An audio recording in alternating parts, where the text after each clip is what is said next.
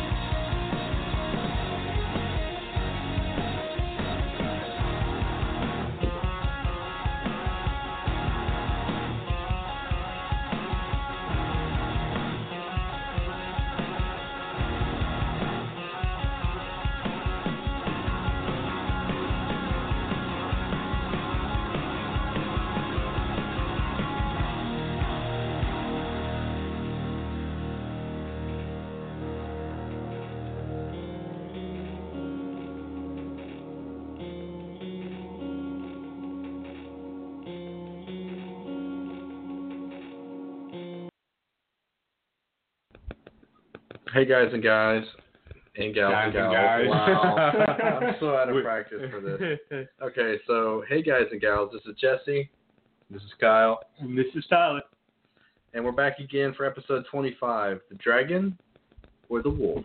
Hey, that's right. So tonight we're talking mainly Game of Thrones season seven, the finale, coming in hot and heavy. Uh, we'll touch some theories.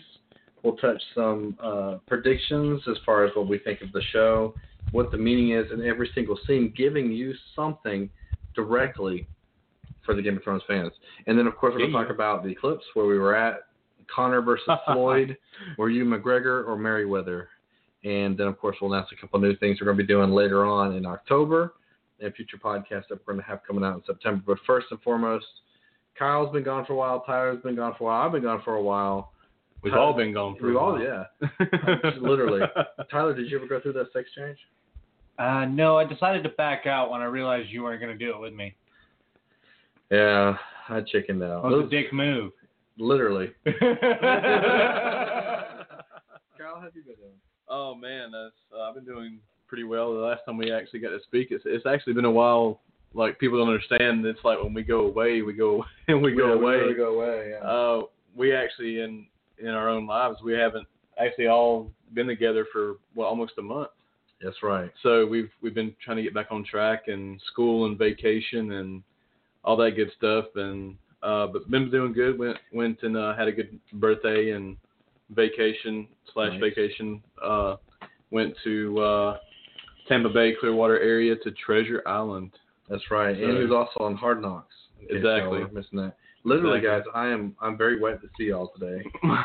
yeah, because I'm holding a bottle that has a lot of condensation. it's super cold. It's I super thought you were just yeah. happy to see me. We've Yeah, all got our waters you know. and yeah. We're drinking our you know purified water from Publix here.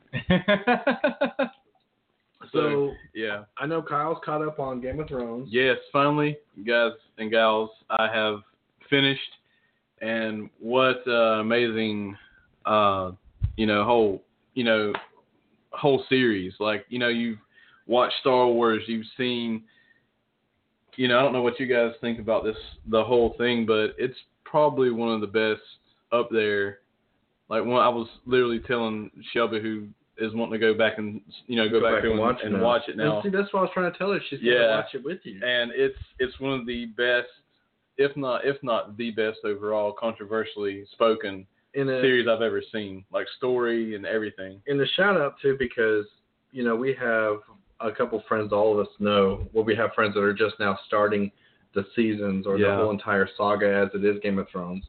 Rob, you know Huber is actually starting the season and he just started season three, so he's Oh, gonna have to endure the ending of season three. I told Yeah. him today I was like, look, remember once you watch the Red Wedding, there is still one more episode after that. Yeah.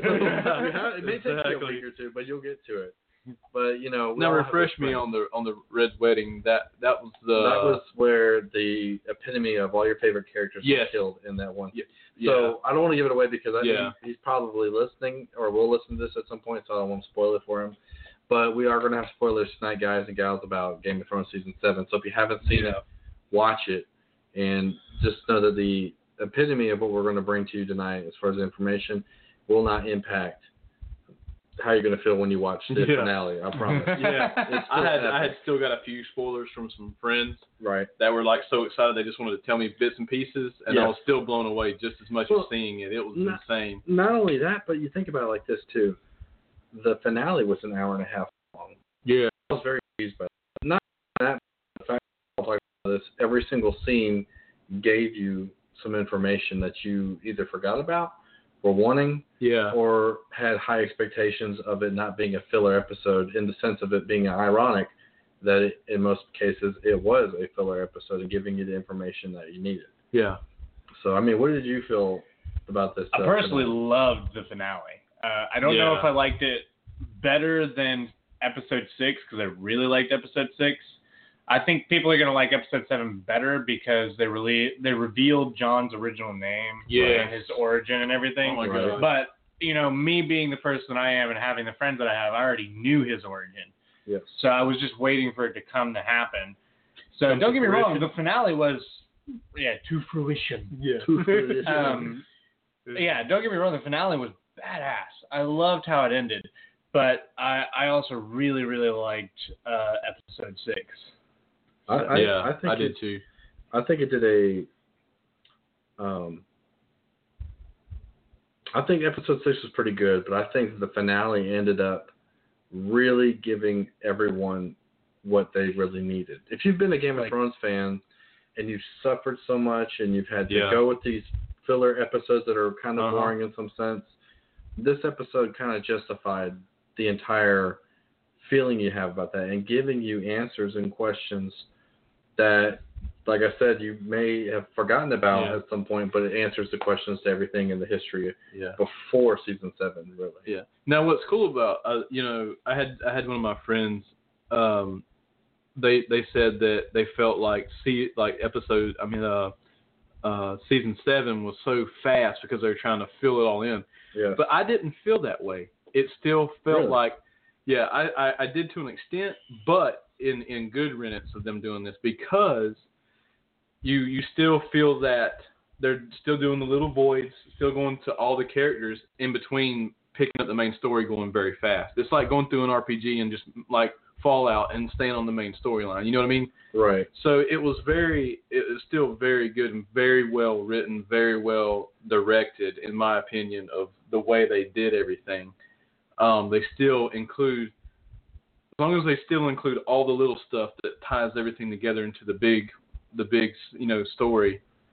It, it just makes it even sweeter. You know what I mean? I think so too.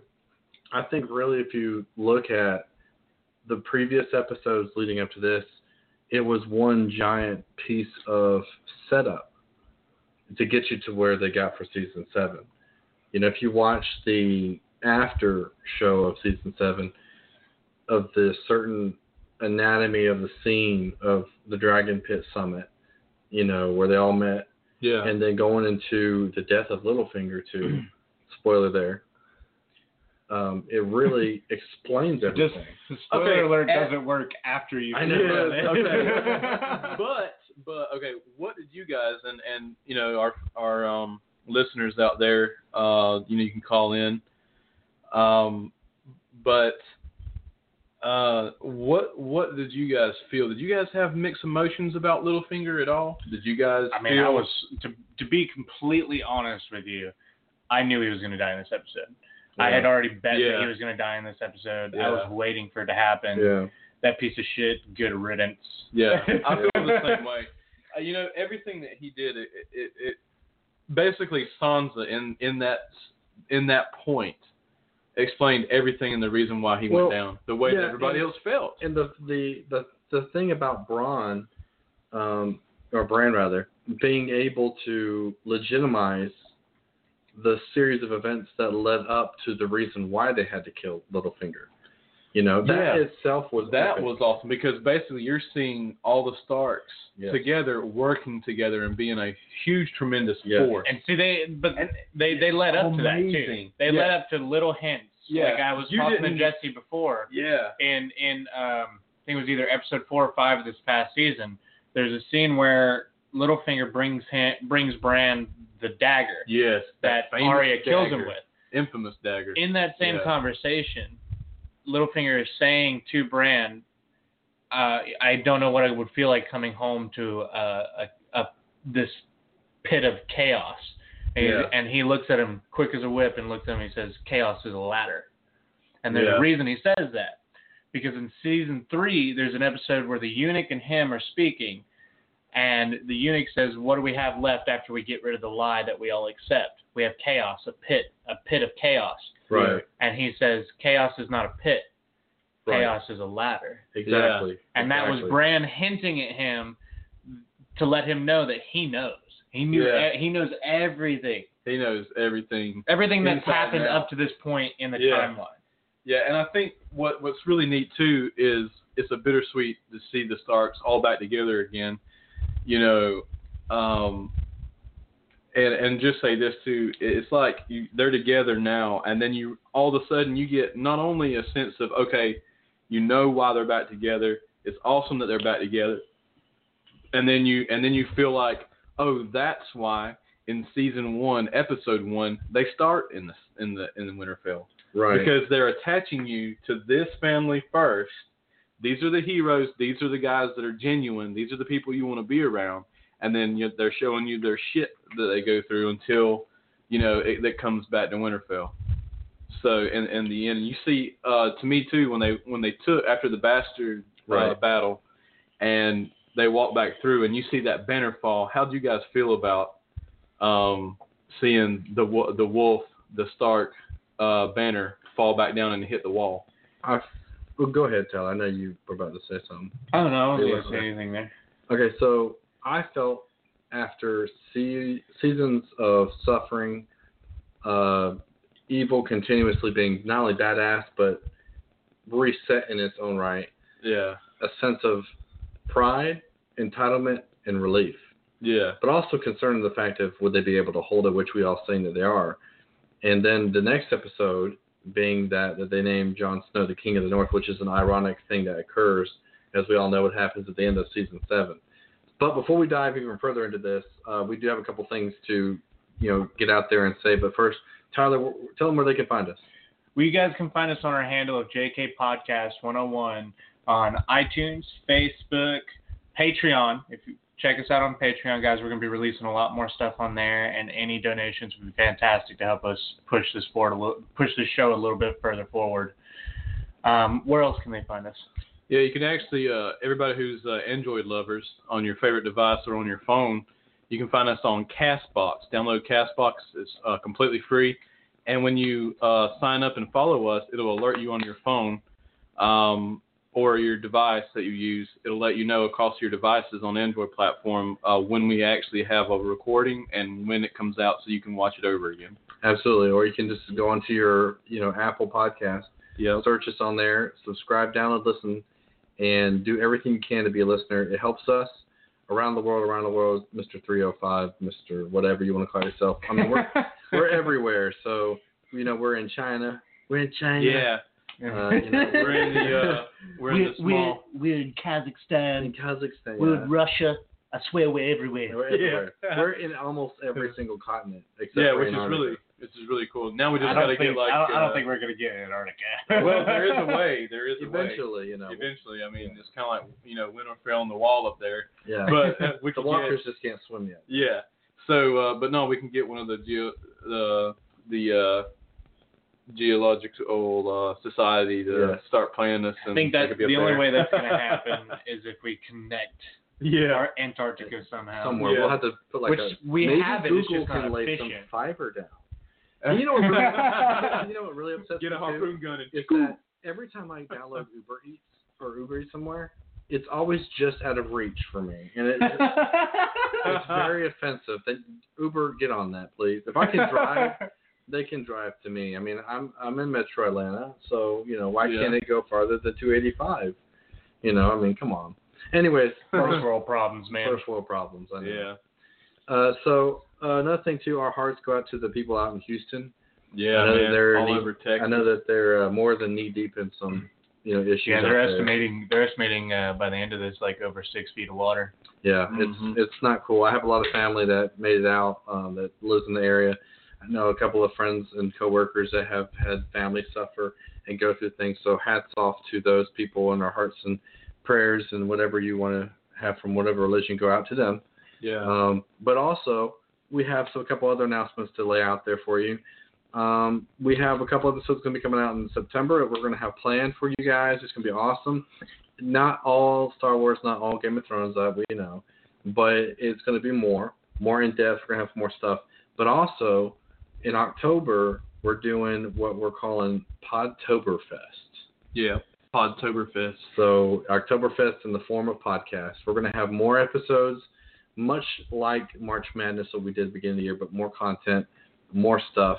And the cool thing is, it may even have some spoilers and some cool stuff in the fact that maybe one of the episodes could be all about Stranger Things it comes out. Yeah. It could be all about Game of Thrones. It could be all about Westworld when it comes out.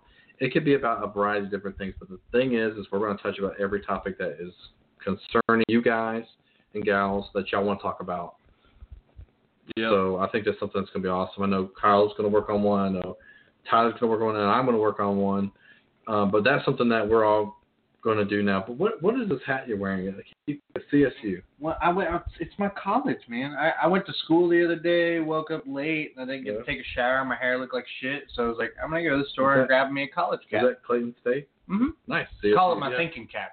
Call it the Hey. There you go. I like Tyler in his thinking cap. He's wearing it tonight. So guys, gals, he will be thinking for the first time tonight.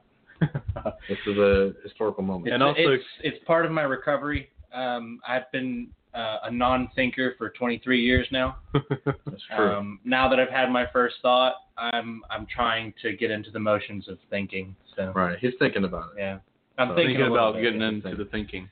Yeah, As we all are. Yeah, exactly. We're all doing that.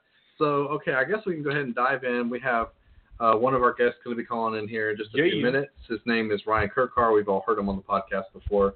A genuine freak, uh, a genuine geek, and a genuine Game of Thrones, Star Wars, Lord of the Rings, whatever kind of fictional fan. But ends up with a- Battlestar something- Galactica. Battlestar Galactica. Anything that Yep. something ends up in your hand, Ryan is a Ryan fan of. knows. I wanna- man, the myth, the I want to know why. I want to know why you use the adjective freak, because Ryan is in no way freaky to me. We'll let him. We'll let him answer that question.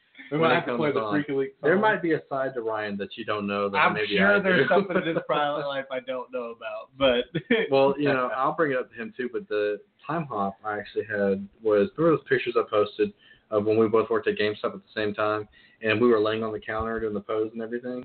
That came up like yesterday. So we'll see. We'll talk to him about that and you know how it was totally his idea. I pissed that man off so many times. I probably, yeah, I probably have He to. was, once, he was once trying to transfer his data from one PS3 to another PS3, yes, and I remember. I hit the power button Was that the twice while we were working, which demolished the Wasn't entire that- transfer. wasn't that- both times. Oh, Wasn't that the one that get the God of War console that he was trying to get? Yes. Oh yeah, I remember. Oh man. Yeah. like such an asshole. I remember Oh. that. I I remember that. Did he ever get you back, or was it? I don't know. Yeah. I mean, he knew I didn't do it on purpose. Uh, yeah. Yeah, I don't know. Ryan, uh, how did you feel about Tyler when he completely fucked over your PlayStation? well, let's just say we're not friends anymore. Um, no, I mean it was it was it was it was an accident. You know, I wasn't happy about it, but you know, well, what from what Tyler just said, What? it sounded like it was intentional a couple times. no, it was not. In no way did I say any intention in that. You said he hit the power button more than two times. No, I said I hit it well- twice. Tyler, I'm in I'm in Atlanta next week, buddy. You better watch. Do what? now? What'd you He's say? in Ryan? Atlanta next week. This could be the uh, the scene where Tyler hit little finger for you. Could be. Well, I, I don't. I don't. We'll Are have to wait and see. You know. Are you threatening to kill me? I I did not say that, but let, I'm just saying I'm in Atlanta next week, so He's in Atlanta next week, so be ready. So, So what, what you coming down to Atlanta for? Dragon Con. What else? I told you he was a freak. That, that doesn't make him a freak. It makes him a nerd. A freaky nerd. No, I resent that. We are not nerds. We are geeks. There you go. There you go. I did That's tell I did tell um Tyler how you are a freak. And he does not believe me. Well, I mean, I'm a freak. You know, whatever. I'll take it. Uh, we'll all take what we can get. Walk right? it off There with a stride, my friend. okay, so obviously we all got a chance to see the finale. We all have really strong opinions on the finale uh, in the episode in its own right. But first and foremost, did anybody other than myself see the Connor versus Floyd fight? I have watched a good bit of the highlights, a good bit of them. I've basically seen the majority of the whole fight, and uh, I mean, it looked good. It was it was overall it was a pretty good fight. Um, you could definitely tell that after the fourth round that McGregor was starting to get a little sluggish.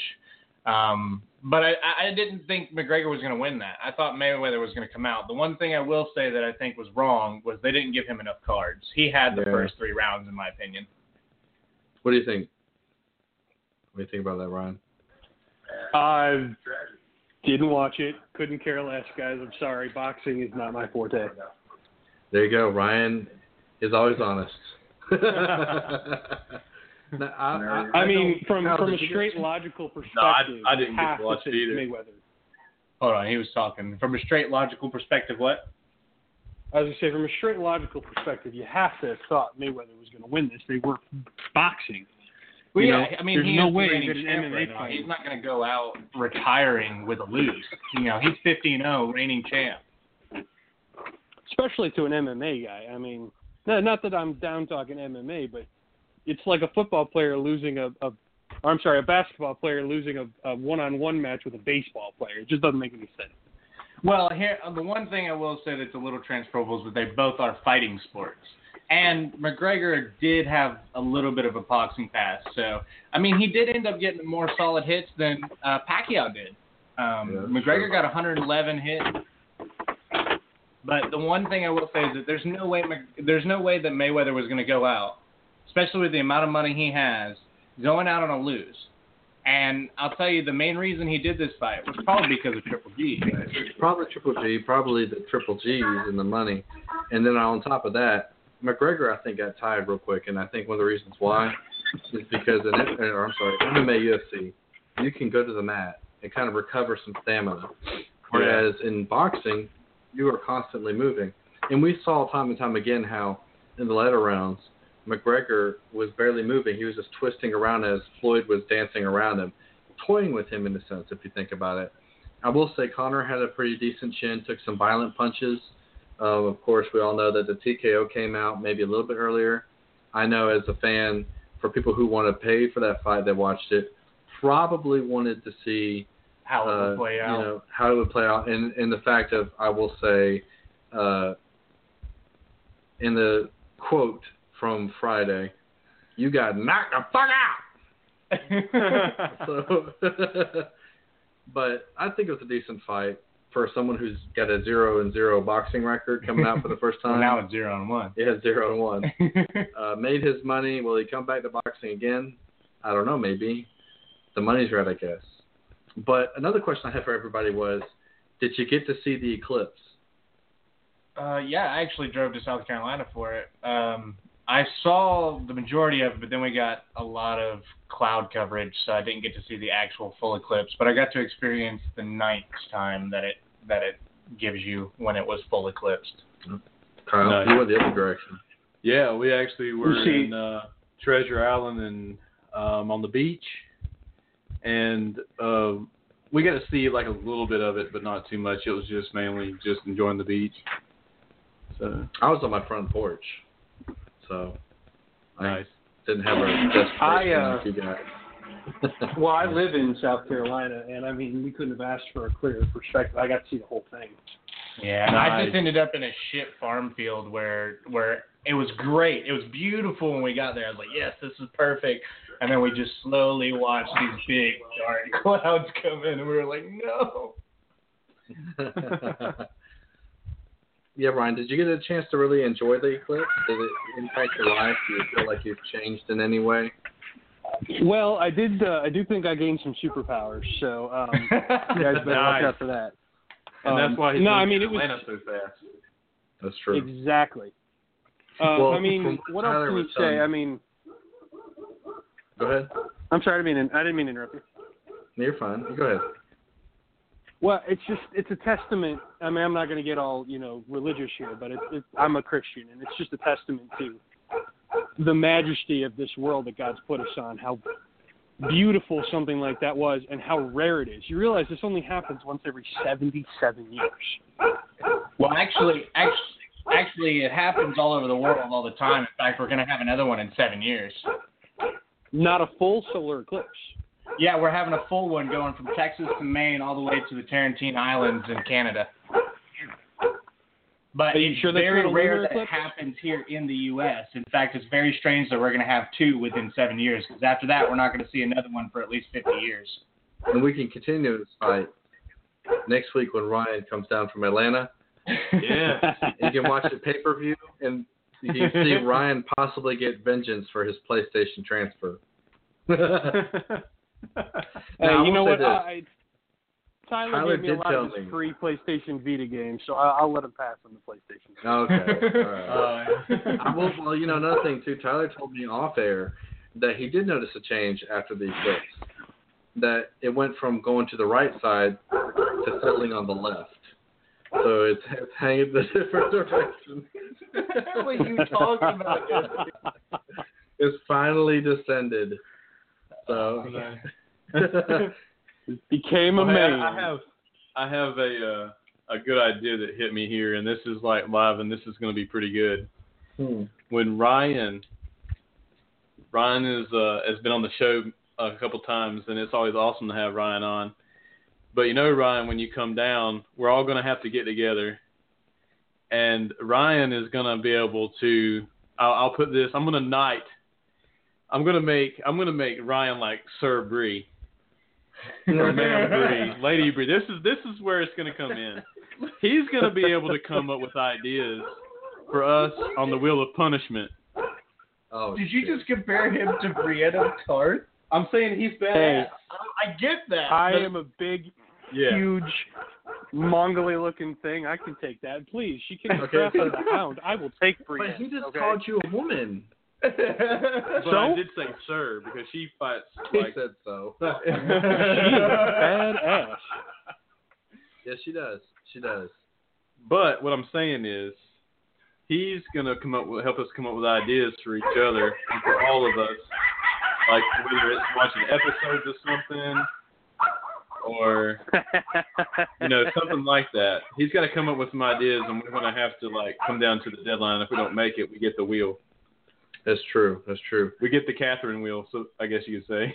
Yeah, there you go. I'm gonna have to break that wheel. so okay, we all got a chance to see the finale. Ryan, I'll let you kick it off, but first, are you at the Humane Society right now? I know to ask him. no, I'm outside with a stupid dog barking. Hang on. Stupid little chihuahua. I want to go I punch it in the face. is like pounds. Um, sorry, is that better? No, you're Yeah. good. Yeah, you're good. Yeah. I'm just making sure that you were okay. I, I didn't know if you were doing it like a Tim Tebow and freely putting dogs to sleep, or Uh, listen, I told you guys superpowers. Okay, what that entails. so what did the solar eclipse give you as a superpower? Well, that's the point. Is you'll never know. All right, so my identity is secret. The best, the best answer Um, besides that would be everything. you'll find out when he throat punches you next weekend. One Punch Man. so, Ryan, what is your perspective on the finale episode on season seven? what a satisfying episode. I mean, yes, ambiguous for what's going to happen next season, but what a satisfying episode. I mean, it's like they they took a, a, a wish list of everything that you could want to happen in an amazing episode and just checked it off. I mean, Yeah. fine, I Littlefinger finally getting his cup up come up, comeuppance. I mean, this is literally this whole show. Arguably, the story of this show could be Littlefinger's betrayal, because Yeah, it really ninety could. percent of the Yeah, political really crap that started was started because of him. Yeah, Mm-hmm. definitely. Now, also in the fact this too, um, I don't know if you got a chance to see, but just on the Dragon Pit Summit, the beginning of the episode, they spent four days just working on the Mhm. little cut shots, playing off of each other, you know, looking at each other, no words, just little cut shots. Four days. Well, so just kind of you give you to. perspective of how much I put mean- into this episode. Right, because I mean, you had to because that's a round circular shot. So I mean, anytime you shoot someone, you can't leave a camera in the background because you'll see the camera. So they have to Yeah, move right. that. They've got to move the film crew around. You know, the Mhm. whole shot has to be set all the time, and so that's a very complicated thing to do. I mean, you know, HBO's going to do it right, but I mean, that's a, that's not something that's easily done. No, but and they're how killing it badass right now. Daenerys? I mean, so awesome.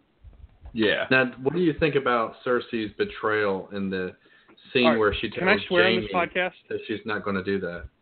Yes, you, know, she's can, not sir. gonna- Yeah, you can. Okay. What a fucking bitch.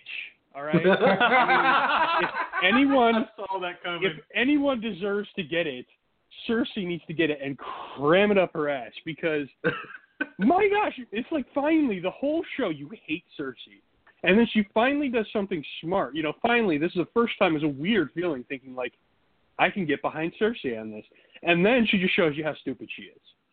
I mean, Yeah. God bless Jaime for finally growing a sack. All right. I Yeah. mean, yes, I was about to say that. Speaking of growing sacks, Theon stepping up for the first time. yeah. mean, see, my wife didn't like a his arc, moment. but I was like, this is this is the redemption arc a la Q. I mean, this is perfect. This is what we need from Theon.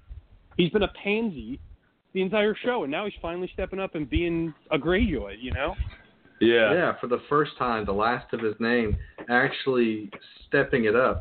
Now, another thing too is, why do you think they're having to wait two years before we start? Well, you know, it's not Game of official. It's it's not official. They have said that it's possible that it might come out in 2018, but it's probably going to be 2019. And there's two reasons I can think of. First off, they want to really devote their get their next show under their wing. You know, they they need because Game of Thrones ending means they're not going to have the best TV show out there unless they really start promoting something. So I think next year is going to be the year of Westworld. Yes. We're going to see all kinds of promotion about Westworld season two. We are going to find out where they're going with this show and how they're going to take it. And I think that they're going to literally devote their entire marketing machine to getting Westworld up and running so that when Game of Thrones ends in 2019, people know that they can count on Westworld and still go to HBO. The other Yeah. reasoning behind it is these episodes are going to be 75 to 90 minutes long, and they really want to take the care and devotion that they need to make sure that these episodes come out well, which takes time. And you you have to also think think about locales because they're it- flying all over the place.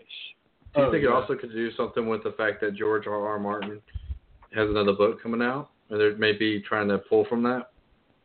I doubt it. I think that they have completely cut ties, uh, not with George R. R. Martin per se, but with the story that George R. R. Martin has written. Because if you've actually read some of the interviews, Yeah.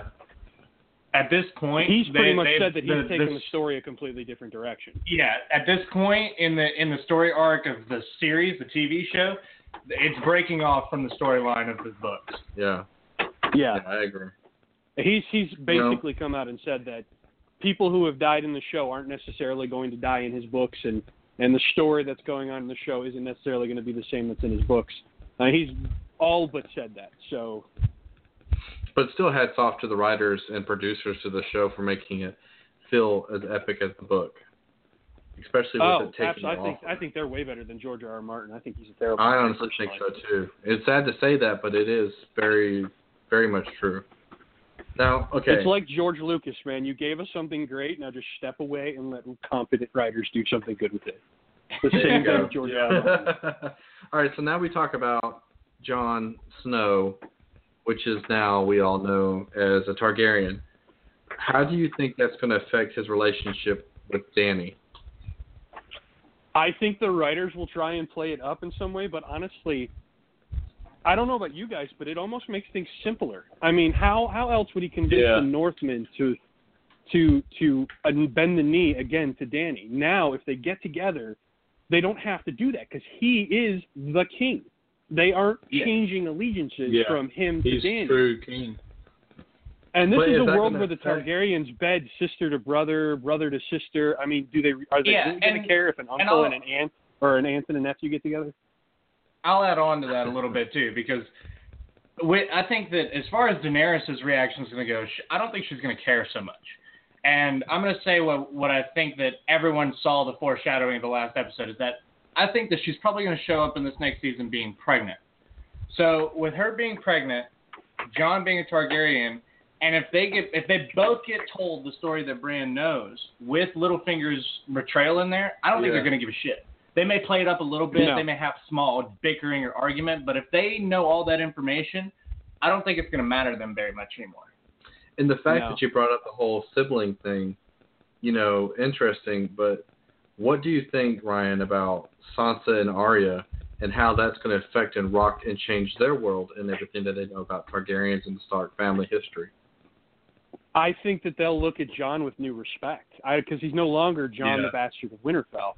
Yep. He is Jon, the Aegon Targaryen, or uh, yeah, Aegon, Aegon Targaryen, the the heir to the Iron Throne. I mean, I think I don't think it's going to change their opinion of him. I think they might actually even have to play that off a little bit, and, and Jon might even have to say, "Look, I'm not a different person. I'm still Jon. I, And just think because I have a title that you didn't know about, you know, I'm still your brother." hmm I think I think it'll also uh, change change people's feelings about Targaryens as well, especially the Stark sisters. I think that they're going to see because they're under the impression that Yeah. uh, that um, She's well, bad. th- Well, they're under the impression that their aunt was stolen by a Targaryen, that they were she was taken away Right. by him. Once they know That's the true point. story, their their view on Targaryens may change completely. And they'll pull That's the good north and pull everyone else to bend the knee to the true king, or not even bend the knee. Like they don't even want that. They just want everyone to live and respect them in their rule. Yeah, and I mean, the whole fact of the matter too being, It's gonna like a change. natural rule. Yeah. it's going to change everything, everybody's perspective, the history It just being removed. simplifies everything with them two getting Yeah. together. I mean, this literally Exactly. takes two kingdoms who were on the verge of, you know, neither one of them wanted to bend the knee to the other or recognize the other's allegiance. But now that they're together, it just simplifies matters. It intertwines it. Now, what do you think about Sir Jorah's relationship in this fact that he's now being the third wheel and seeing to himself that he's actually being cut out little by little by little by little, even though he has returned to her? I think Jorah's accepted what you know his position with her. I mean, he loves her. He knows that he's always going to love her. She knows that he loves him. I don't think that's going to change. What's really interesting here is that last shot that they had with Tyrion. Why is Tyrion upset about this? That was an interesting shot because that leads to questions as to what Tyrion is going to do and why he has a problem with this. I I said about what specific? about the scene where he saw them sleeping together. You know, And then he I, I just think, he, he kind of like looked like he was hurt or something. yeah, I, I think really what's happening is Hold on, who was sleeping with who? Where Jon With Jon and with Daenerys. Danny. where they had the sex scene at the very end, where they hooked up. I didn't see that. What were you? What were you watching? What? Hold on. well, no, I was. I, this is what happened, Ryan. I was actually on the way over here, finishing the last 44 minutes, and it was buffering, debuffering on my phone because oh. of Oh. the back roads. So okay, Oh, so that was okay. why. I was wondering if they did get together. It skipped. I skipped like 10 minutes, so that 10 minutes was them Oh yeah, they getting get it on in that episode. Yeah, they get it on. So you Yeah. missed that. Yeah. Yeah. So you were in and Oh yeah, out. they like they were Snow was in butt and out. naked in bed with each other. Yeah. Yeah, Yeah. pretty much. So I mean, it was it was a it was a scene that was In episode seven. yeah, it was Okay. actually a really good. Cool. Go back and watch it. It was a good episode, or I'm sorry, a good scene, um, where Because you see Bran. the sensitivity of, Well, of not- their 'cause, yeah, relationship. Bran is Bran is that Bran is narrating his parentage while they're hooking up. Yeah. Oh wow. So he So, like, they're- they're Jon Snow showing- is. Yeah, like he like Jon Snow knock, knocks on the door to the boat and Daenerys answers, and then they flash back between different scenes of uh, Lyanna Stark and Rhaegar, and then that scene up in the tower where Ed Stark was taking the baby, and then they flash back Yeah. between that and Jon and Daenerys, and as they peri- periodically take off their clothes and get more and more naked. Yep. I see. So now it explains and shows who Jon really is, and the Right. fact that he's more powerful than we ever thought. Now, question here, and I'll start it off with Kyle, uh, and then we'll go around and finish up with Ryan. What was your initial reaction when the dragon took down the wall? I was literally on the way over here, and you're gonna ask Shelby. I was going, "Oh my god!" I was just like this. I was like, "Oh my god!" And I was all I could say was, "Oh my fucking god!" I was like, "Oh my god!" And I just kept saying it. She's like, "What?" And I had it playing through the system, you know. And she's like, "What's going on?" And I kind of showed her while she was driving. And I was like, "I I predicted them taking the dragon, but you didn't know the power but see, it's because they're they're White Walkers. It's going to be ice, not fire. It's Right. fire. But see, I don't think You know, that it's fire ice. ice. I think it's I think No. it's just fire. They have different colored flames, and it's a Well, legitimate yeah. Yeah. science behind it too. Yeah. Actually, if you look at it real close too, I'm gonna have to agree with Tyler on this. I actually went back and freeze framed it. It is flame. It's just blue. That's it's what I not like ice Oh, okay. particles or I- anything like what that. That's thought what it it- is. What I thought it was was a sponsorship from Atlanta Gaslight. So that the Night King just had a box of matches. And he was just getting the gas turned on. propane is good for you to cook with. Propane. Propane accessories. so my initial reaction was my jaw. Damn it, Bobby. God damn it, Bobby. so I, I was completely taken from that scene. I, I just was like, well, if there was any question about how powerful the dragons are and how huge it was that they lost one to the White Walkers, damn, if there's not a better, you know, show of that, and how Yeah. it just easily took the wall down, you know, and how easy it could kill thousands of men at one time. No, I well, got and not just that, but how easily it is for them now. I mean, they're not prepared. Like they are starting preparations, and they were going to start manning the wall. Mhm. This just effed everything up. I mean, Yeah. And the first stop is Winterfell. no, Bear Island, and then Yeah. Umber's Yeah, and Stark, Bear and then Winterfell. Yeah. which is where some of their allies are from. Yeah. Now, Ryan, That's where, yeah. um, I was gonna something just hit me, and this is crazy. Uh, some correlation going from Game of Thrones over to Eragon, and I know this is gonna sound funny, but and it's gonna sound stupid, but think about this. This is cool how things come together and how pop culture in general can kind of have a, a stitching together, so to speak. Okay, you know, episode uh, six, it's uh, seven, yeah, six whenever they go and hit that White Walker and they're capturing all, they're all, you know, Jon Snow and and everybody, the band of men are together with the Hound, and they're Mhm. capturing one of the undead. Jon strikes one of the the White Walker lieutenants down, and all the guys fall and crumble. Okay, the king is riding on the dragon. If they hit that dra- if they hit the not the dragon, but the king, They strike him down. The dragon goes down. Also, remember in Eragon, if you strike down the rider, the dragon dies. But if the dragon gets hit, the rider, you know, is, is still alive. But how crazy is that? it just kind of hit me. Well, you're you're all right. So we're gonna get a little lore nerdy here for a second, okay? um, so in Eragon, that's not true. If you hit the dragon rider, the dragon dies. If you hit the dragon, the dragon rider dies because they're linked. What happened Yeah. with Glaedr was he had given his soul. He had pulled. He had thrown up his soul basically into this gem. And when a dragon does that, instead of dying, he encases his sentience in this stone. And they did that specifically so that Eragon would still have some wisdom if something happened to Nice. Glaedr and the Rider. So that isn't something that normally happens, but I get the parallel that you're talking about here. Yeah. But this is pretty crazy how these Um, things, you know, work out that way, and and imaginations kind of come together on making these uh, Oh, stories. But Well, you, know, think about it. Any story that ties in the undead ties into a Lich King type figure.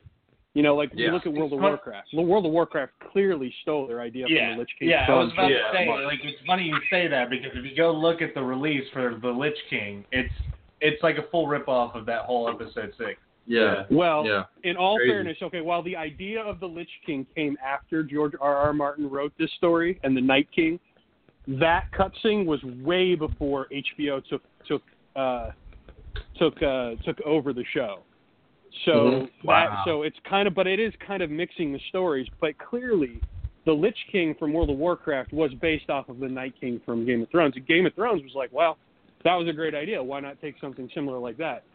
But I mean, anytime you see a story like all these D and D stories that they write out, the undead are always tied to the person who turns them, and it's it's Mhm. remarkably similar. It's it's like zombification. You know, if you look in like Haiti cultures and uh, Haitian cultures, I should say, the the witch doctor that turns these people into zombies, if he is killed, then the zombies die too.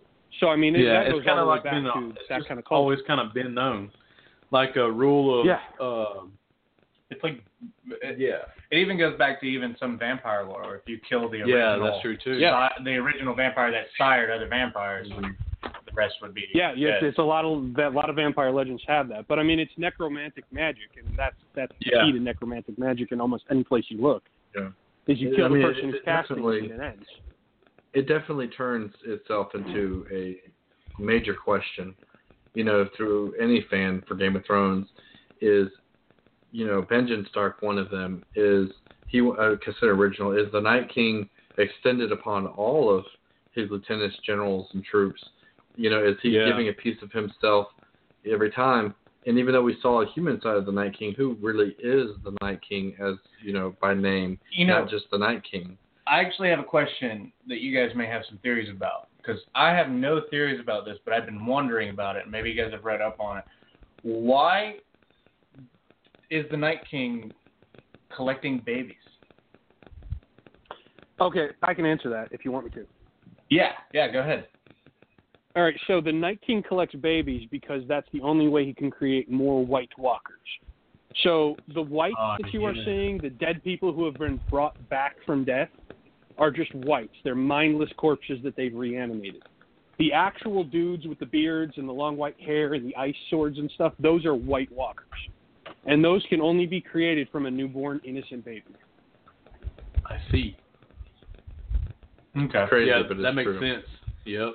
George Martin got that idea from China.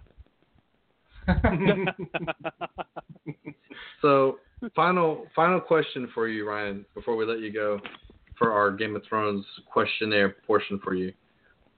What is your theory on next season? Who lives? Who dies? I Who wins the will? Well, I think a lot of people are going to die. I just I hate to say it, but I think a lot of people are going to die. Um, I think next season, um, I'm trying to think of a parallel. Um, Harry Potter. Is it going to be? That's what I was thinking of. Okay, I was going to say Harry Potter, maybe Sopranos. Well, I mean, you, you read the books in Harry Potter, you had important deaths along the series, but nothing really quite the same level as when you hit book seven. When you hit book seven, I mean, just people were just. I mean, the first chapter, he kills off the main character. So, and I mean, That's that true. doesn't stop. I mean, there's a bag of bodies by the end of that book, and I think the same thing is going to happen. I think shit's going to hit the fan. I think that the Night King is no longer worried about hiding that he's there. I think he's Yeah. just going to start fanning out, and he's going to kill everyone who comes to him. And I think a lot of people are going to die. Um, Do you think it's going to be so? It's not. It's not going to be like uh, just straight on like warfare the whole time. It's going to be more like guerrilla warfare. They're going to have some. You're gonna you're going to see some strategic planning from the White Walker King and and his lieutenants, right? I don't know. I mean, I mean, to a certain extent, yes, I do think so. But here's the brilliance of an undead army: is that you don't really have to think strategically. It's all a sheer numbers game. So no matter how many of the undead they kill, they can always rebuild that army with new, fresh bodies. So Yeah. at a certain point, it's not going to matter. I wouldn't like, you know, in traditional high fantasy story, they would get to a certain point, be stalled, and then the good guys would come back and fight them. I wouldn't be surprised if we saw the undead outside King's Landing. Oh yeah, I could see that. I definitely think it will happen because you see winter coming down at the very end, and Yeah. if they Mhm. can travel What so long as it's cold. Well, they bring the cold. Yeah. Yeah, exactly. I mean, so they bring those cold, that cold, and those storms with them. So, you know, what's to stop them? I mean, the only real question mark is everyone is heading north now. The only real question mark is Cersei and Euron, and what the hell they're going to do with the Gold Company because that's a huge knife that they can just stick in and twist at some point. I think really what's going to end up happening is Cersei's going to have to be forced to send the armies up north in some mere fact to save. I think that's what's going to happen. Either that or she dies and the army ends up serving someone else to where they can actually Yeah. affect the outcome of a battle. But if you think about it, there's no number of men or women that are going to be able to dominate a hundred thousand undead army that's coming right for them. You can't really do hiding and fighting. You- You're gonna have to hit them, hit them face on, really. If you think about it, I mean, they have dragon glass. They've mined it. Now the point is making They're it into starting weapons. I guess the show does move years and leaps, so I guess that could potentially be. I don't think Cersei's going to move until they're actually on the doorstep. I think Jaime might rally some forces. He might be the representative of the Lannister clan. But I think I think Cersei's going to take the Golden Company and Euron's fleet, and he's going to do something that's going to screw everybody. Yeah, I could see that. Well, yeah. I think it's going to be really hard for Jaime to try to rally up troops, especially after Daenerys destroyed his army, and then he just watched his like top lieutenants get killed. The Tullys get Well, burned alive. if you think about it, it might be easier because the fact that they'll be so scared to see that again, and rather be on the other side of the coin Yeah, they'd be like, oh, let's versus go. being burnt. Yeah. I mean, it's You know, and then- possible, but I mean, you know, Jaime believes in this stuff now wholeheartedly. Yeah, yeah. And Lannister forces, say what you want about them, but they are well trained, loyal soldiers. So if Jaime says we're going up there to fight, they might do that without even knowing that Cersei doesn't want them to. So I mean, it's potentially it could go either way. Yeah, that's true. That's true. I guess But the either outcome way, I think who I think Jaime's power. heading up there. Do what? I said either way, I think Jaime's heading up there, and I think I think Jaime and Brienne are going to end up being together. As much as I want to see Tormund I and Brienne that. together, because that's epic. Um, because Yeah, every that time be they're cool. together, it's just magic. But um, I think story-wise, it makes more sense for Brienne to get together with Jaime because she humanizes him. Mm-hmm. But the the mere fact is, I think it won't matter because I really honestly believe the Mountain, Jaime, Brienne, uh, and Normand are going to end up dying. So everyone Yeah. that basically It's possible. falls for Brienne in some sense will be dead anyways. I think they're all going to die in the end, with the exception of maybe a handful or less. Mm-hmm. Uh, I mean, So it's, I it's, it's hard to tell at this point, but I mean, I'll tell you that line that Arya and Sansa had at the end, the end. Wow, you know the when the winter, when the cold winter winds come or something like that, the lone wolf dies, but the pack survives. I think that that means Mhm. that anyone who's up there, I mean, not everyone, but the main players who are up there and fighting the fight that should be fought, are going to survive. And you get these lone wolves like Euron and uh, Cersei, I think that that is going to entail them dying, and I hope that that that specific line I that hope you're it's talking Tyrion about that is gets actually her. in the books. And if you guys It is. didn't know the um, the song that Ed Sheeran was singing, Yeah. and like I think it was episode three or four he was in, that's an actual song Mhm. that they have in the books too. Nice. hmm That's pretty cool. So Now I got a thing too. Uh, you know, the crazy maester uh, that they have, the unorthodox, I guess you could say, that the Cersei has. Cersei. Kaiser. Yeah. Yeah, Kaiser. He has some unconventional things, of course, but do you think they could use the uh, what's the the basically what I call nit- nitroglycerin that they have in the castle? Did she use it all, or Dragon- they or, still uh, have wildfire. tons of that? No, there's still tons of it. All they did was use the stash that's underneath the Sept of Baelor. Yeah. um, okay. that cool. stuff is So they could stashed all over King's come to bat and use that. Well, I think that's what Cersei is thinking. You know, let the dead come. I have this. We can burn them. You know what I mean? Like she always is one step ahead or has a plan for a reaction of something. So I think she's thinking, well, fuck the dragons. You know, if they die, I have this. The Mad King left behind. You know what I mean? Well, So yeah, I, you're- I that's what think I'm you're- thinking.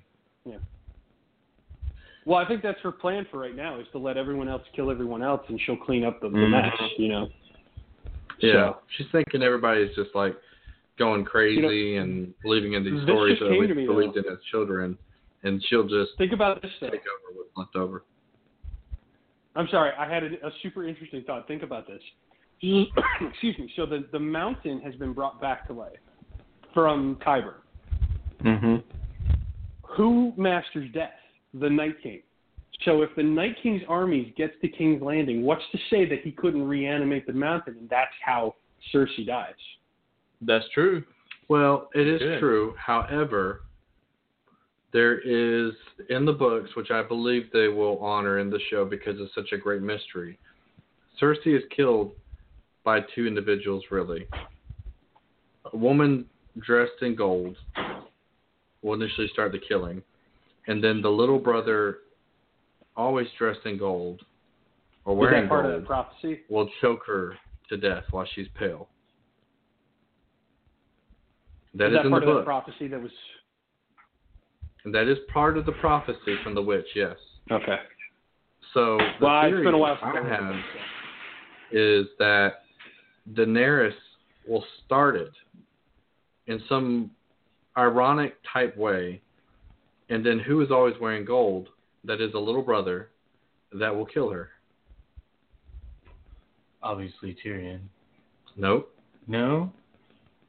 Tyrion doesn't always wear gold. Who always wears gold? It's a Jaime. little boy. Exactly. Who? Jaime. Jaime. Because Uh, when Jaime was with the Mad King as his bodyguard, bodyguard, he always wore gold armor Mhm. and gold clothes. He had his hand chopped off while wearing gold. gold. And what is his hand made of? He has to wear all the time. gold. Is Well, gold. it's not actually made of gold. It's made of uh, steel that's been gilded with gold. But I see your point. exactly, exactly. Yeah, he's still wearing gold, and he's the little brother. Because Cersei, Is he little? I thought he was the younger. I thought he was the eldest. Or is he just he the had eldest boy? he had a, he had an older brother that was killed, and by the right, Mad but I mean, even even twins aren't born instantaneously. There's an older and a younger twin. Is Yeah, he he's the the? I thought he was the older brother. he's the younger. Okay, She's the I'll older. take your word on that. I don't know. It Yeah, does it's- add it's a certain weird. level of, of poetic justice, though. The Kingslayer murdering his queen, Yep. And Lover. and well, and lover. But it, I mean, that scene at the end of season six where he walks into the throne room and finally realizes what she is.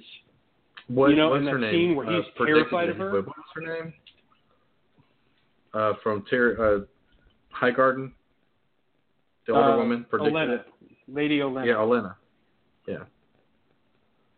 Yeah, she predicted that. So that's, She's like, one day you will see her as we all see her, I mean, and do us that, a favor by doing it. I almost have to think it has to be Jaime at this point. It's the only character that makes as much sense as him. It's Jaime or, or well, I don't know. We'll see. But I, I, I think you're onto something there. I always thought that um, Arya would kill Jaime, take his face, and kill Cersei. Yeah. Un until the, I mean, this was up until like episode three when she decided to go back to Winterfell when she was making her decision. But when she was heading straight for King's Landing, I thought her plan was to go ahead and kill, uh, uh, kill Jaime, take his face, and then kill Cersei. I mean, that's also a possibility too.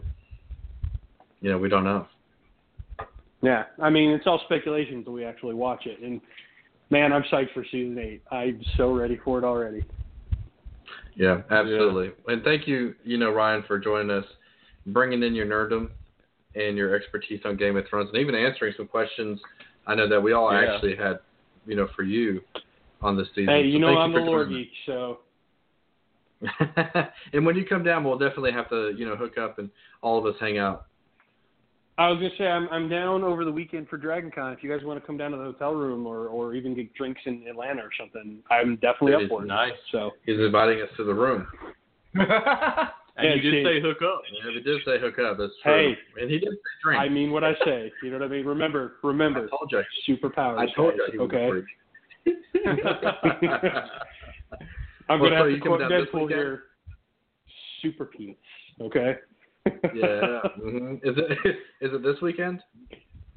Uh, yes, I I will be down there. I'll be in Fayetteville tomorrow night late, and then Thursday we head into Atlanta. Nice. Very cool. Well, we'll definitely have to hook up with you. I know I have Friday, Saturday, Sunday off, so at some point we'll have to hook up with you for real. Yeah, I know we're doing Trader Vic's one night, um, just to have drinks and just chill. So anytime you guys want to come up, um, let me know. I, would- I would love to see you guys. Absolutely. Well, thank you again, Ryan, for joining us on the JK podcast, and we will definitely see you soon. Absolutely, guys. Thanks for having me. Always a blast. Anytime you need geek knowledge, let me know. Definitely. And freak knowledge too. Well, you know that goes without saying. But there you go. See you, Ryan. See you, Ryan. take it easy, guys. So some definitely interesting theories that Ryan had. I think that will go a long way for for us to know now. Some of the theories and questions that we had was mainly that you know the Night King, what the babies are about. Uh, you know, going into you know Jaime, him kind of agreeing in a sense that he's possibly going to be the killer, and how the irony works in that. I mean, there's a lot of different perspectives that we got from him on that, and I definitely think that we've got some pretty solid answers you know, yeah. in, his knowledge of Game of Thrones too. But I guess what we spend time on talking about and what we think and expect is, you know, and I'll ask you, Tyler, first.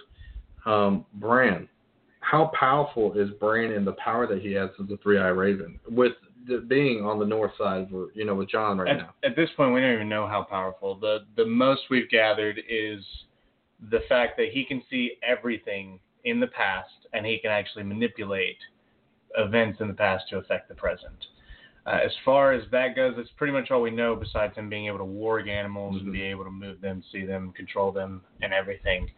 Um, but Bran, I mean, we know he's pretty powerful. Um, Yeah. just for the sheer fact that you know when he met the original three-eyed raven he said that you know you couldn't you couldn't warg a human unless they want unless they allowed you to be warged he force warged hodor you know i guess i guess hodor is a little bit more weaker mind and he had he was already affecting him in the past that he didn't even Yeah. know about but still he warged he force warged hodor hodor and I have a theory too, but? I want to hear Kyle's Kyle's opinion on it too. Go ahead. about how he went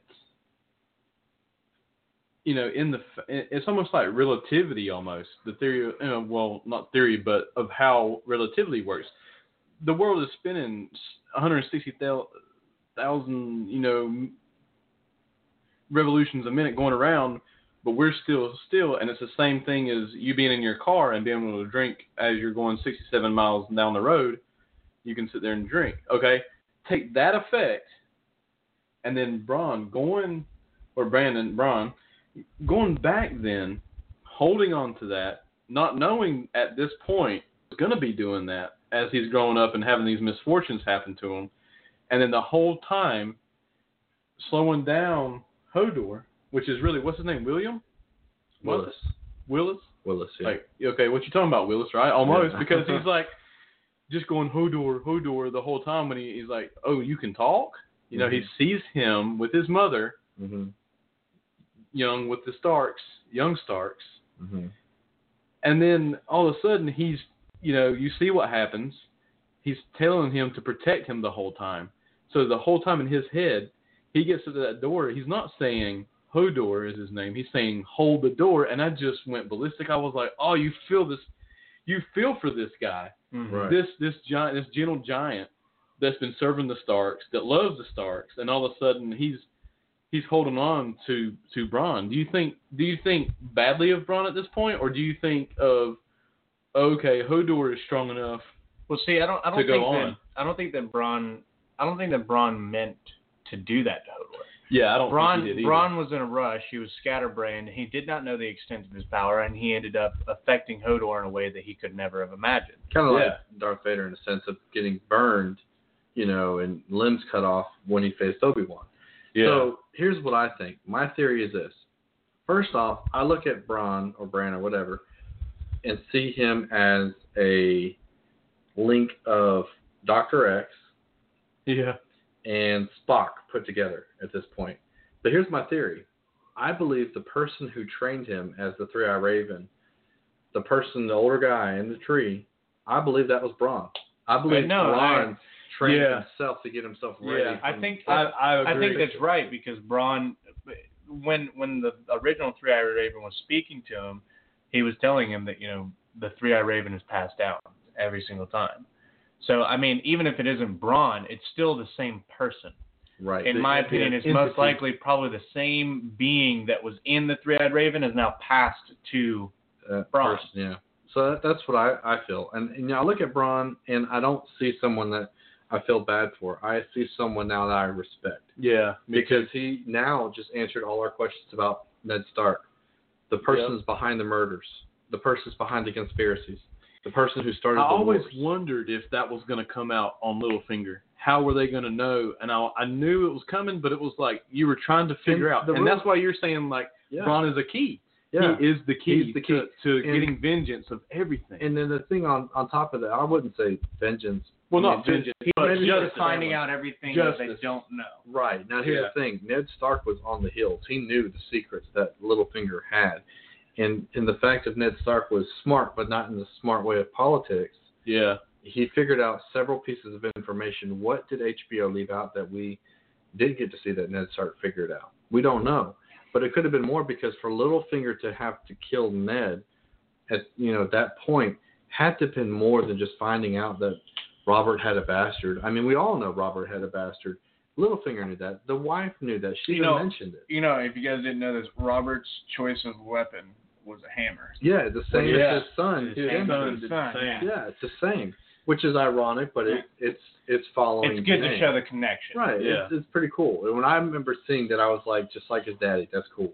Um, but you know, I think honestly, it shows history repeating itself. The houses are reuniting or coming back to power, even though they've been essentially most of them wiped out, and starting think a new a world. cleansing for them. It is a cleansing. And Yeah. then the walkers coming out.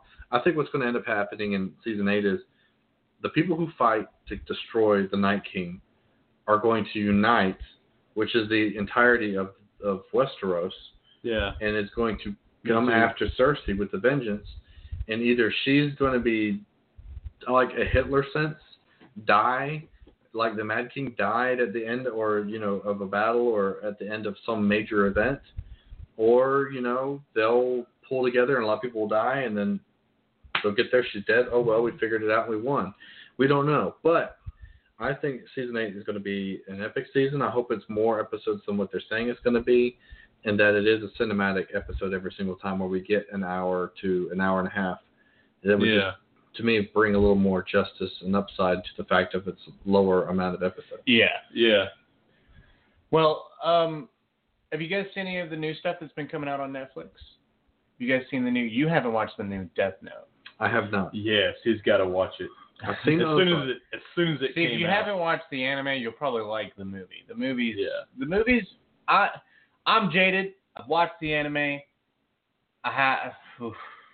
Anyways, you, you you go ahead. Tell your opinion about it before I demolish Yeah. this thing because Well, first of all, if you haven't seen it, you have to put in your mind that it's two completely different stories. They just basically chalked off to me. They chalked off a piece of a mountain of a great a great Japanese series, and just used it for American. It's very American version. Like it's completely crazy.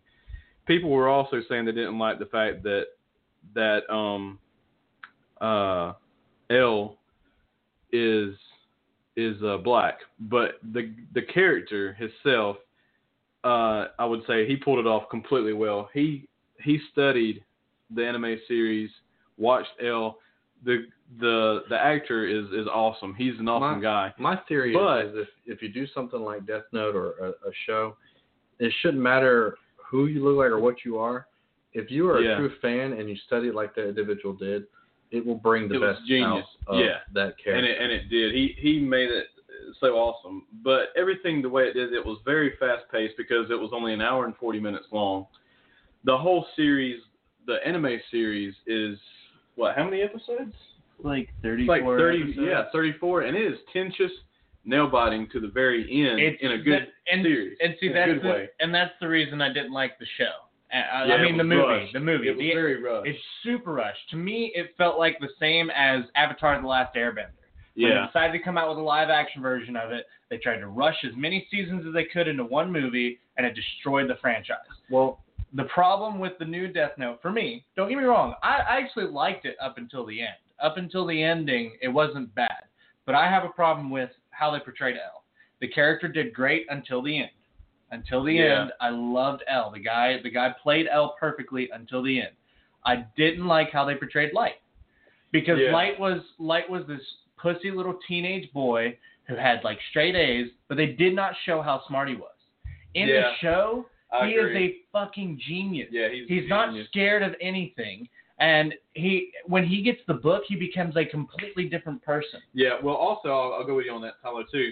They didn't show his true intelligence until he was on the Ferris wheel, and then he talks to his dad at the end and telling him what he did. Yeah, That was the only genius. that part. was that was good. That was a, that was that was a good way to end it as far as the, The to show how side. smart he was. yeah. But he he it wouldn't have gotten to that point. You Yeah, have to understand, true. like Light would have never let that get to that point. He Yeah. wouldn't have he would have never I let agree. that woman get get to the book and write that way. And they didn't even touch on a lot of the really cool the rules. Yeah, the cool rules. Like there are Yeah. really cool There's rules lot of- about the Notebook. Like if you guys watch it, there are really cool rules that they don't touch on. and for all y'all out there too, you know, Tyler is starting to learn how to express himself. He recently has been watching a series of Dr. Phil episodes, so it's starting to help cleanse his soul a little bit as we hear him rant about. What are you Death talking Note. about? he gets you, It man. keeps going. what are you talking about? Which brings us to our next segment. Um, is we just started. It's brand new. It's called Bash to the Gash, and basically is where we talk about something that we liked or have some familiarity of, and then at the very end we do like Gendry with the sledgehammer and smash it in the face. yeah. So Belunger me. I think we Tear already. apart like soft bread. I think we already know the topic. We kind of talked a little bit about this already. GameStop. It is the managers' conference now, so safe to say any friends or familiarities we have that are hierarchy in GameStop is out in Las Vegas right now, in Sin City, getting over and going over things that you know we'll find out through the media, but a corporation wants to pay for people to come out to justify so they can gamble. So, anyways, long story short, we I think we yeah we've all worked with GameStop. hmm We have seen the insides and the outsides of the company, The good. the goods, the the good, the bad, and most definitely the ugly. Yeah.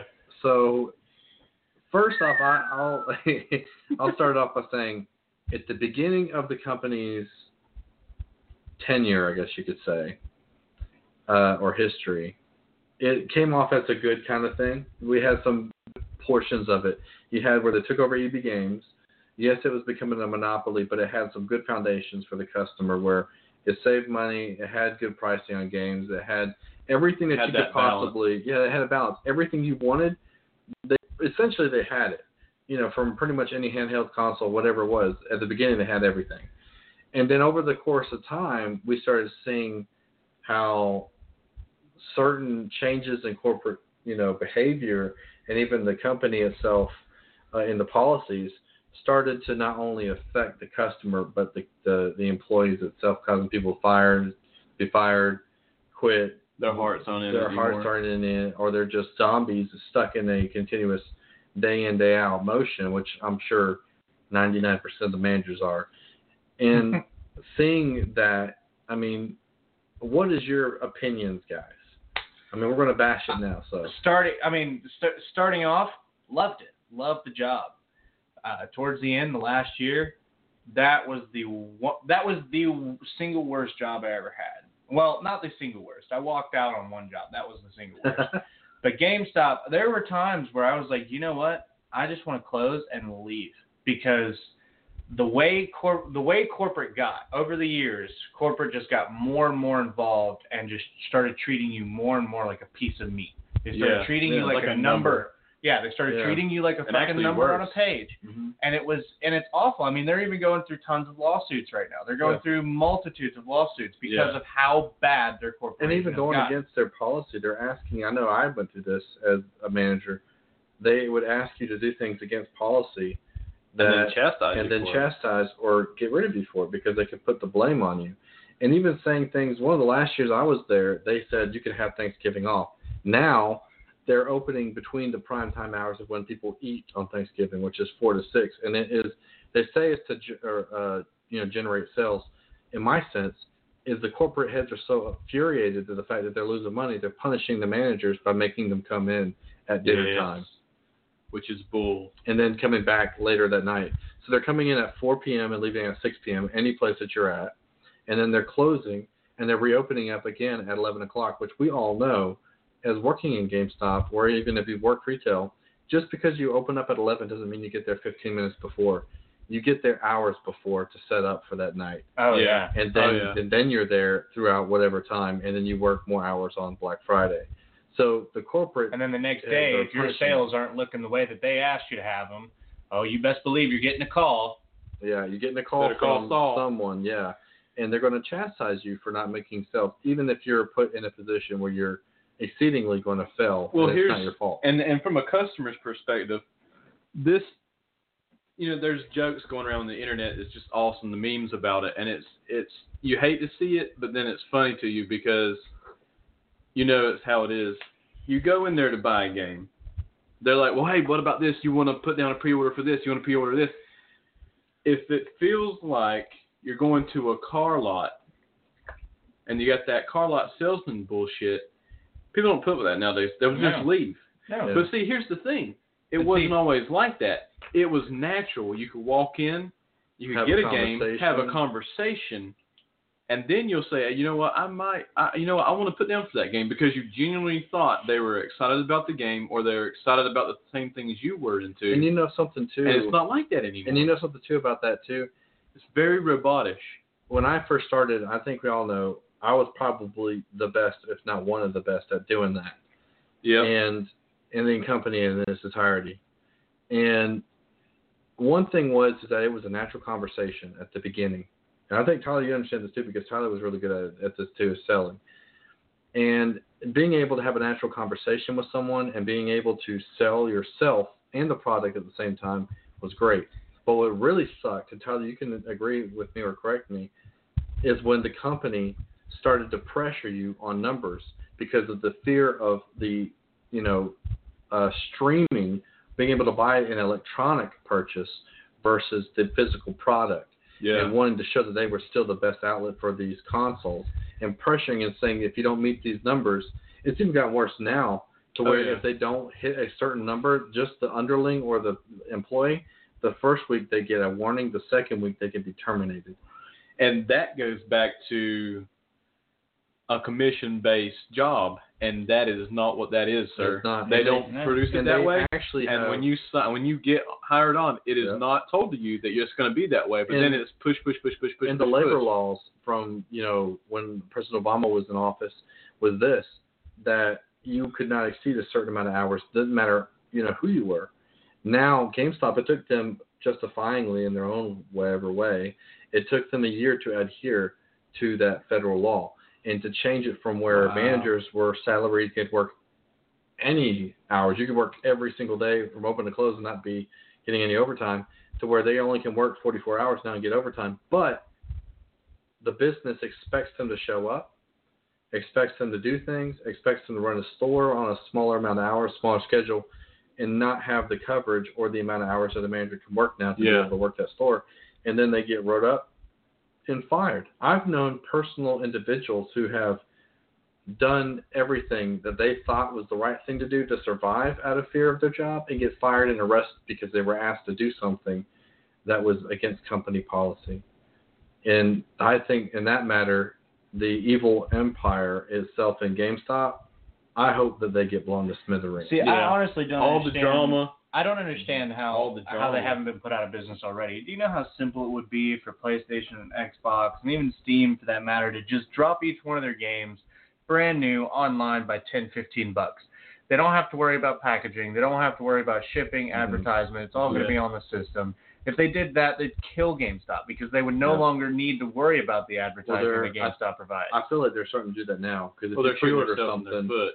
Yeah, I think if you pre-order something now on consoles, several of them, if you're a member, like a gold member or a plus member, you actually will end up getting a discount on the pre-order. For example, I just bought. Madden Goat Edition, uh, which I couldn't pass up because you could either get the regular edition for the 50 to 60 bucks, or you could get the, the Goat Edition for twenty dollars off, and and not have to pay 100 bucks to go to GameStop to buy the same thing.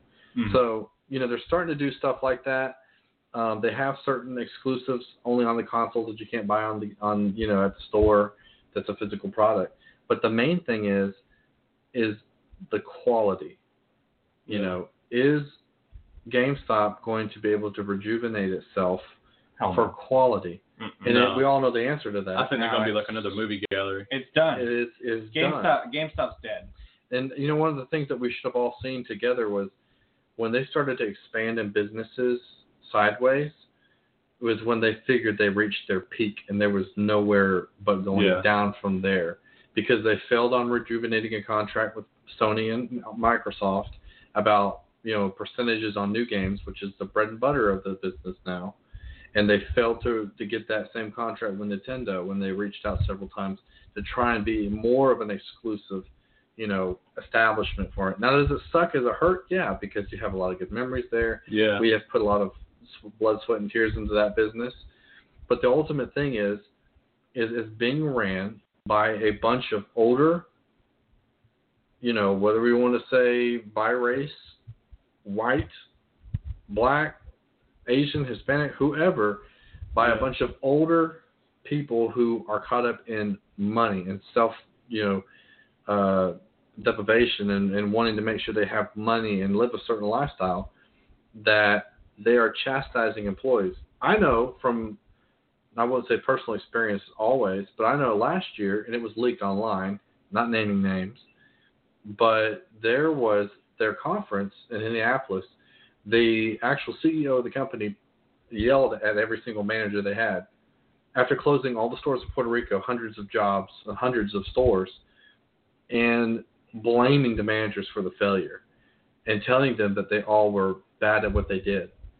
They every year would have a conference to show them how good they are and to educate them as employees to make them better. That was the point of the conferences. Yeah. And now they're being chastised. Who's to say what's Right. going on in Vegas now, where these people are out there and have to go, even Yeah. though they're paid for, has to go to that. They don't have a choice.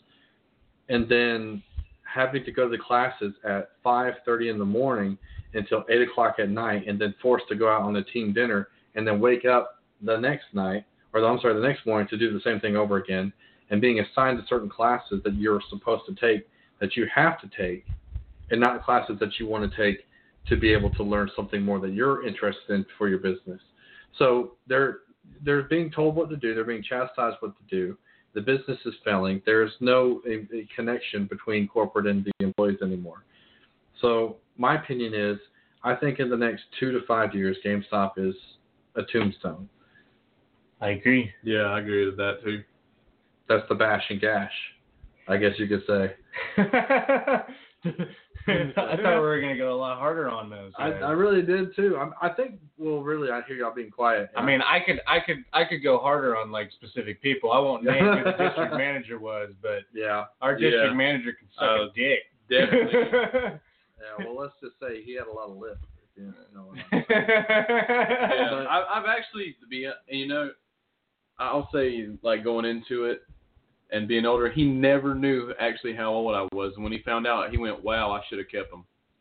You know what's also crazy is I had a lot of respect for the man and the fact that he could generate numbers, but I Yeah. didn't have any respect for him in the way that he treated people in life. Oh, I lost respect for him Completely. the first time I met him. It was the first time I ever met him. He Yeah. came into the store right after I came on vacation, and we were doing a a, uh, a company wide store cleaning. He comes in my first day back, and we were supposed to have already started on it, and and nobody had started on it yet. And, it- And, and, he and comes all, in and expects me to be able to recite this cleaning list verbatim. And he comes in, and I'm sitting here leaning on the counter reading it, and he starts talking to me, and I look up at him, and he goes, "Don't don't lean when I'm talking to you." Well, another thing too is what people don't understand is this person was so notorious that in the side businesses of GameStop that they own, such as Cingular Wireless or Spring Mobile, the district managers that were working in that other business, not even related to GameStop as far as you know working with GameStop on a day-to-day basis, but being owned by them in a sense. They knew his name and they knew how horrible of an individual he was. And if he is listening, person, and if he's listening, I just Yeah. want to say that from every single person that, you know, this is your words that you said. I don't have any friends, and I don't understand why. Well, the reason why is because you are a very Out of brutish, touch. brutish, uh, psychopathic individual that would do Yeah. anything to succeed, which is respectable, but You're not gonna make friends that way. you're not going to make friends in the sense of you're not going to have people like human slaves. beings around you. Period. No, Right. nobody wants It's to be even- around someone who's going to be. It's it's not even that. Right. It's just all your bullshit and everything. What you really, what he really needs to know, is whenever you leave GameStop, you're nobody. And it's the same as when he left nobody, man. Shack. And it, exactly. He was you nobody. can't treat somebody like they're nothing under you and expect you you'd basically be like Caesar because if it was me you'd be stabbed in the neck right now. there you go. Well, I don't think I don't think he pissed me off enough to want to kill him, but nah, me neither. Well, But not that, guess- but you know what I'm saying. It's to that extent of you know, you know what's killing crazy in the name of almost. is that is Kyle's like most upfront, honest answer, not beating around the bush that we've ever had on this show. so uh, there you go. But anyway, so we're gonna wrap it up. We only have a couple minutes left. Um, but first, Tyler, what did you learn today? uh, I learned where what the Night King does with babies, and it's not as dirty as I thought it was. Kyle, Kyle, what did you learn today? oh man, I learned that uh, we all pretty much hate GameStop. There you go. And I learned Um, that uh, Kyle can give a straight answer, but it's when he's really upset about something. So from all of us here, uh, you know, I'm Jesse, this is Kyle. This is Tyler, and what are we always, guys? Just joking. and on the fly. And you can find us on JK Podcast 101 on Twitter, Facebook. Find us on Castbox, also Mhm. on iTunes. Download, listen, subscribe, blogtalkradio.com backslash JK Podcast. Thank you all again. Enjoy the podcast. Download, listen, subscribe. And we'll be back next time for our 26th episode. Thank you.